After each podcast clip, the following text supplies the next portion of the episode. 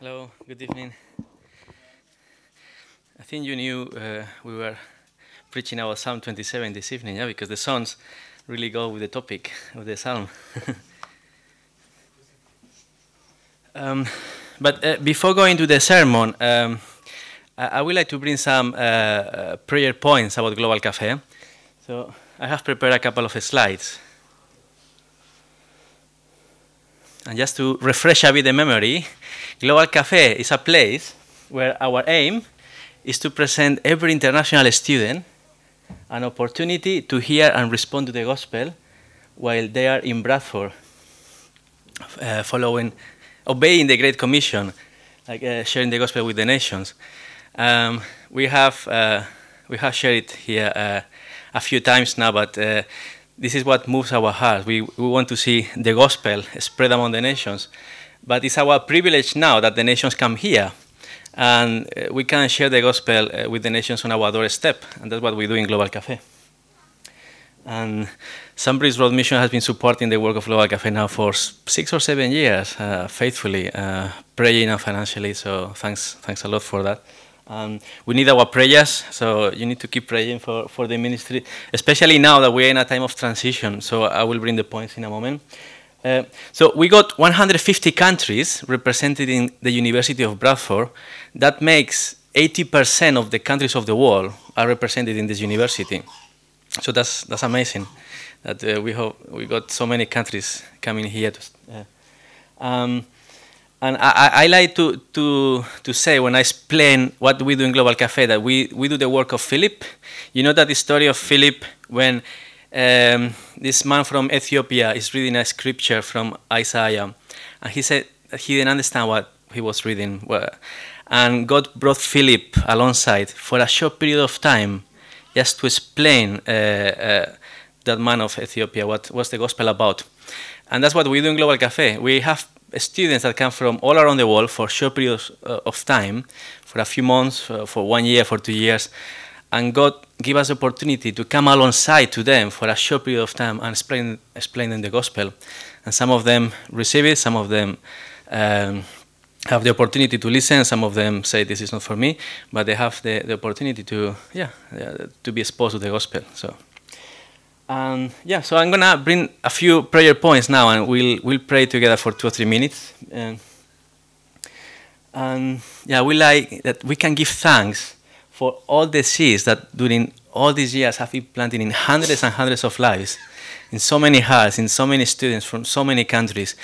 If you have been ever in Global Cafe, we got a wall map there, and when the students come, uh, we ask them to put a dot where the country they're from so it's amazing when you see that dot.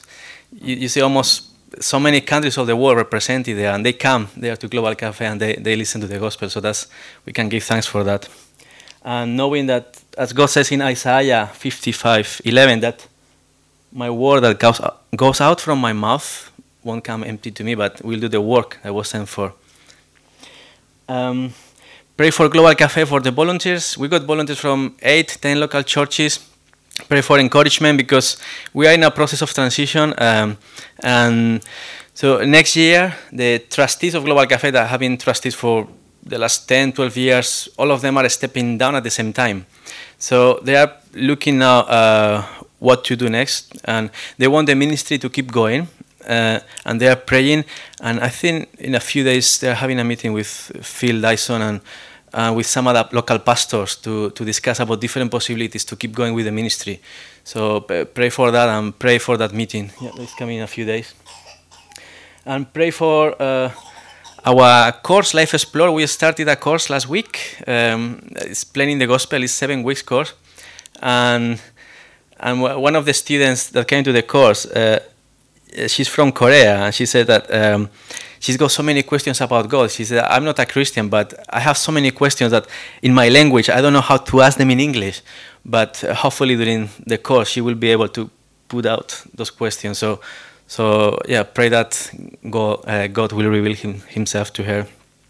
So let, us let's pray for two or three minutes, then in little groups before we, we come to the sermon. So today we are looking together at Psalm 27. And I don't know about uh, for how long, but now, but we've been enjoying now for a, way, uh, for a while the Psalms. And the book of Psalms is a great book written by um, originally as songs or poems. While the book of, of, Proverbs is to do with uh, our horizontal relation, the book of Psalms is to do with our relation to God. And sorry. So uh, it's, it's about the way we relate to God, uh, the way we worship God, and the way we acknowledge Him in our lives. And sorry. this book, um, the book of Psalms, has been, uh, thank you. the book of Psalms has been always a very special book uh, for all generations uh, and generations of Christians. Currently, my wife and I we are reading uh, this uh, from Tim Keller. It's a, a, devotional about the Psalms. It's called My Rock, and it's yeah, it's a it's a, it's a special book, especially uh, when you are going through times of trouble. Reading the Psalms is very encouraging. And uh, this man Tim Keller, he says that in Middle Ages, in the Middle Ages, uh, the the Book of Psalms will be the probably the only book that average Christians will have to read uh, because the Bible, uh, only the priest will have the Bible, but the book of Psalms was available to any Christian. So you can see how this book has been a special book through generations and generations for Christians. I think each of us could write, a li- thank you, each of us could write a little psalm about different situations we've been going through. And uh, some years ago, when I was in the Bible school in Capernwray in Lancaster, uh, we did that exercise. Uh, one of the teachers, uh, she asked us to, to write a psalm.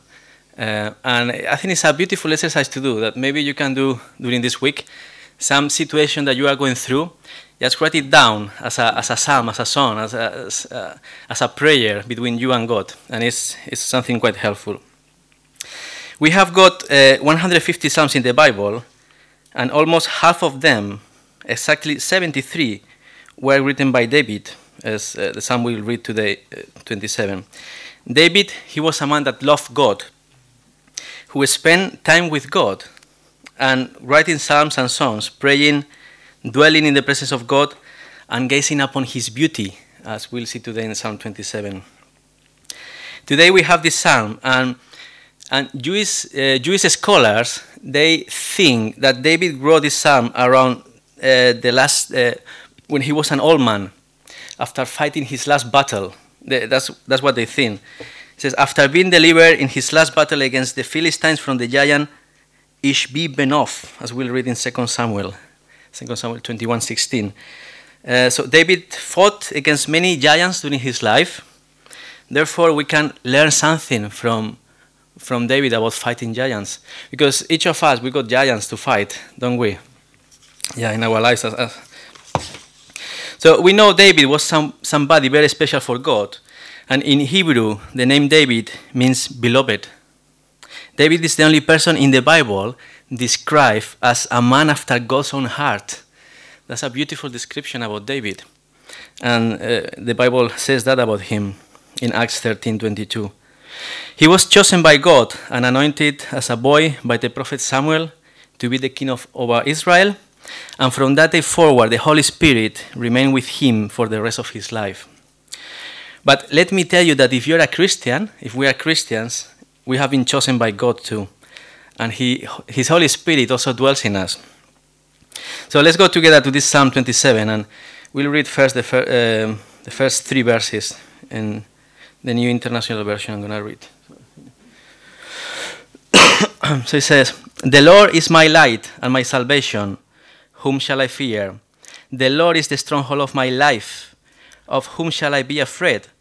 When the wicked advance against me to devour me, it is my enemies and my foes who will stumble and fall. Though an army besiege me, my heart will not fear. Though war break, break out against me, even then I will be confident. So David, he was a king, but he was a warrior. He was a king, warrior king, a man that wasn't afraid of fighting wars because the Lord was his light, his salvation, and the stronghold of his life. Is this our experience as Christians uh, in our daily battles?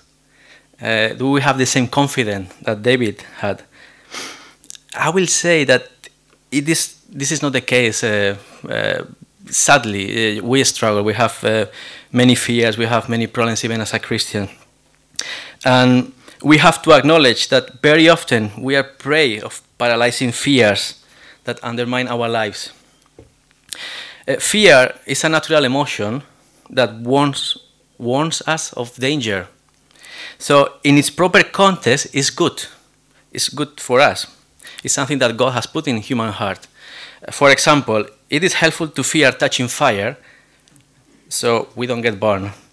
Uh, it is helpful to fear jumping from the roof of your house so you don't break your leg or you don't break your neck or something else. But especially, we should say that this is, it is helpful to fear the living God above anything else, who is the fountain of life, who, who has got the keys of heaven and Hades, who is the Alpha and Omega, the creator of everything, who holds the universe in his hands, who is three times holy. Holy, holy, holy. Our Lord is holy. But what does it mean to fear the Lord? What's the fear of the Lord? So basically, fearing the Lord will keep us from sinning. That's what we, we will read in Exodus 20 20. If we fear the Lord, we want to please Him. And for pleasing the Lord, we won't sin. We don't want to sin because we want to please our God.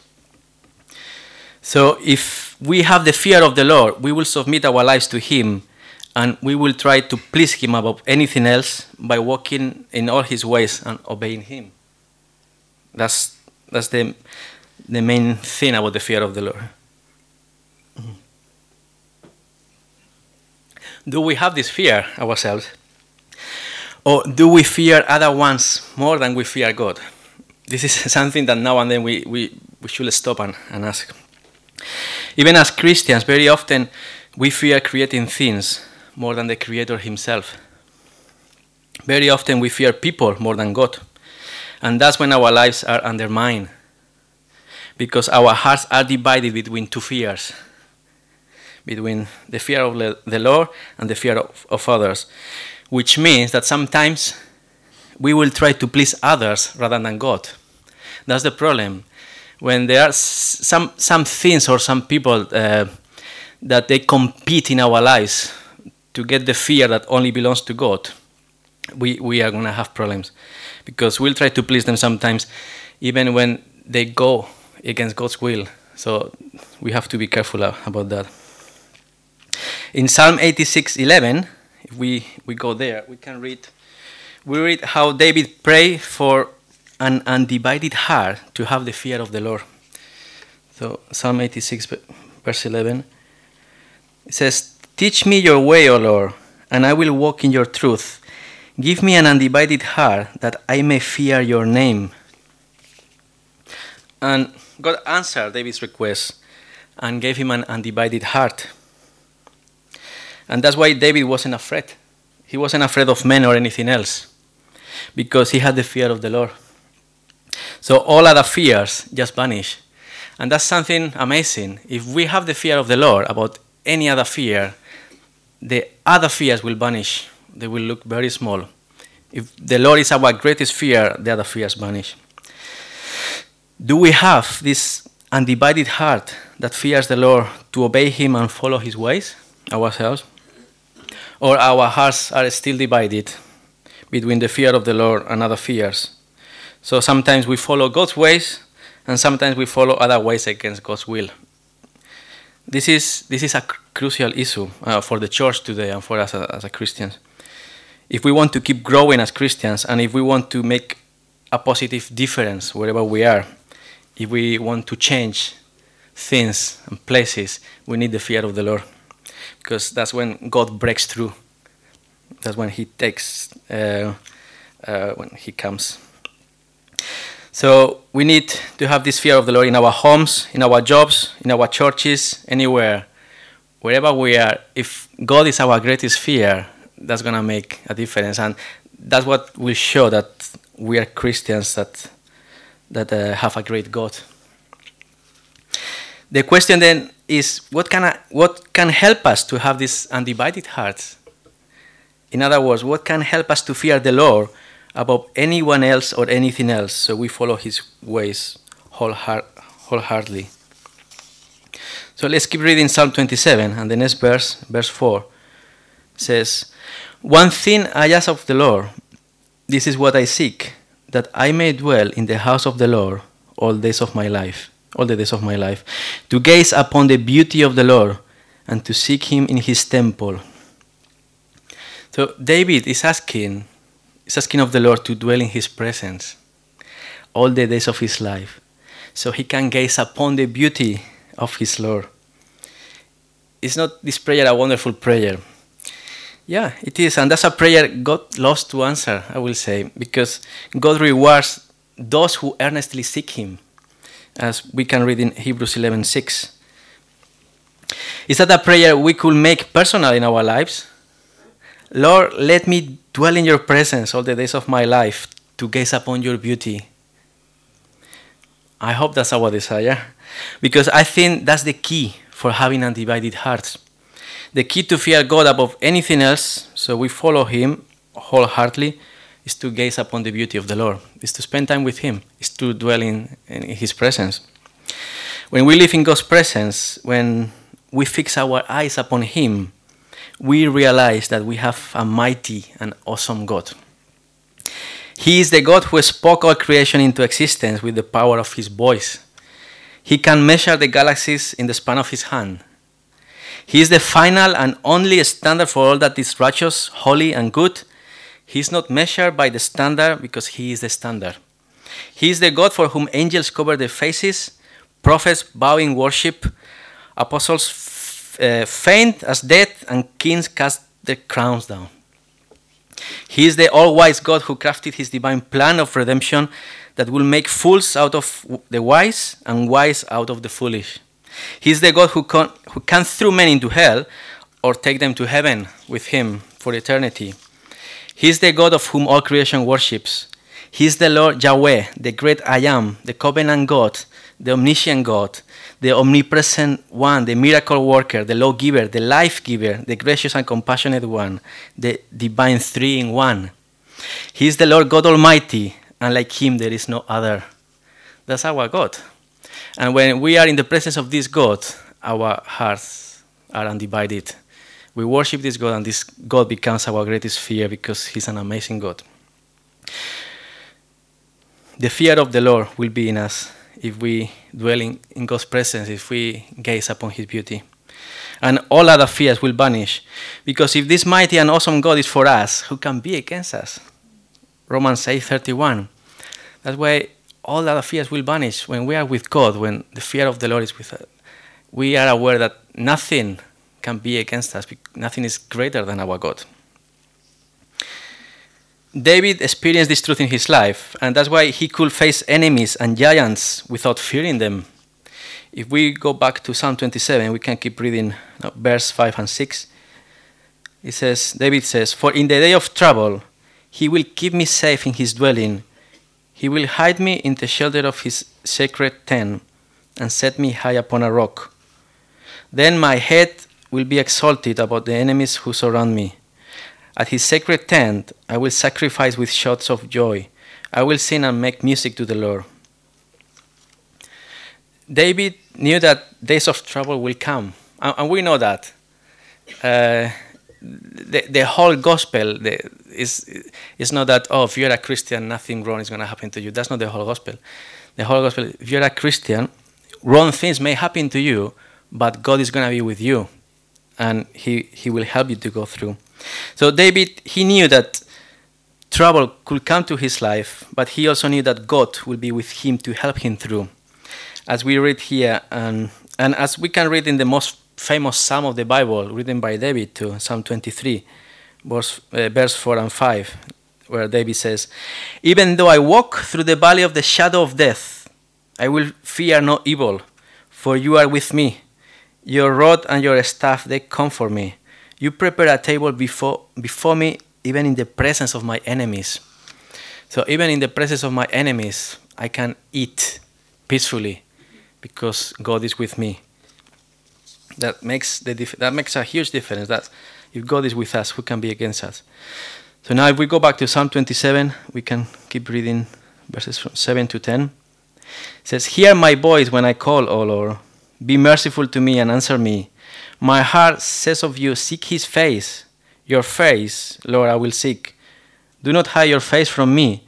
Do not turn your servant away in anger. You have been my helper. Do not reject me or forsake me, O God, my Savior. Though my father and mother forsake me, the Lord will receive me. That's amazing, isn't it? Though my father and mother forsake me, still the Lord will receive me. Here we see David again seeking more of the Lord, asking the Lord to show up in the middle of his situation. As the Lord has done in the past, in different occasions, David, sa- David, says, You have been my helper in the past, O Lord, so you can be my helper today. Um, because I know that even if my father and my mother forsake me, you will receive me. Because you are a faithful God and you, and you love me with an unfailing love. You love me with an unfailing love. David says that in another psalm too. This is true for us as well. If, if God has been our helper in the past, He can be our helper today to whatever situation we're going through. But in the same way that David asked God to help, to help him again, we should pray too. We should call upon God again when we are going through troubles and ask Him to help us in our present situation. You know, you know the story of the Israelites when when God was giving them manna from heaven. You know how every day they had to go out to the desert to collect the manna, and God give them uh, he He gave them the instructions. You have to collect manna every day and don't keep it for the next day because it will uh, rot. And that spiritual principle is the same for us too. We should seek the Lord today to help us crossing whatever desert we are we are in at the moment right now.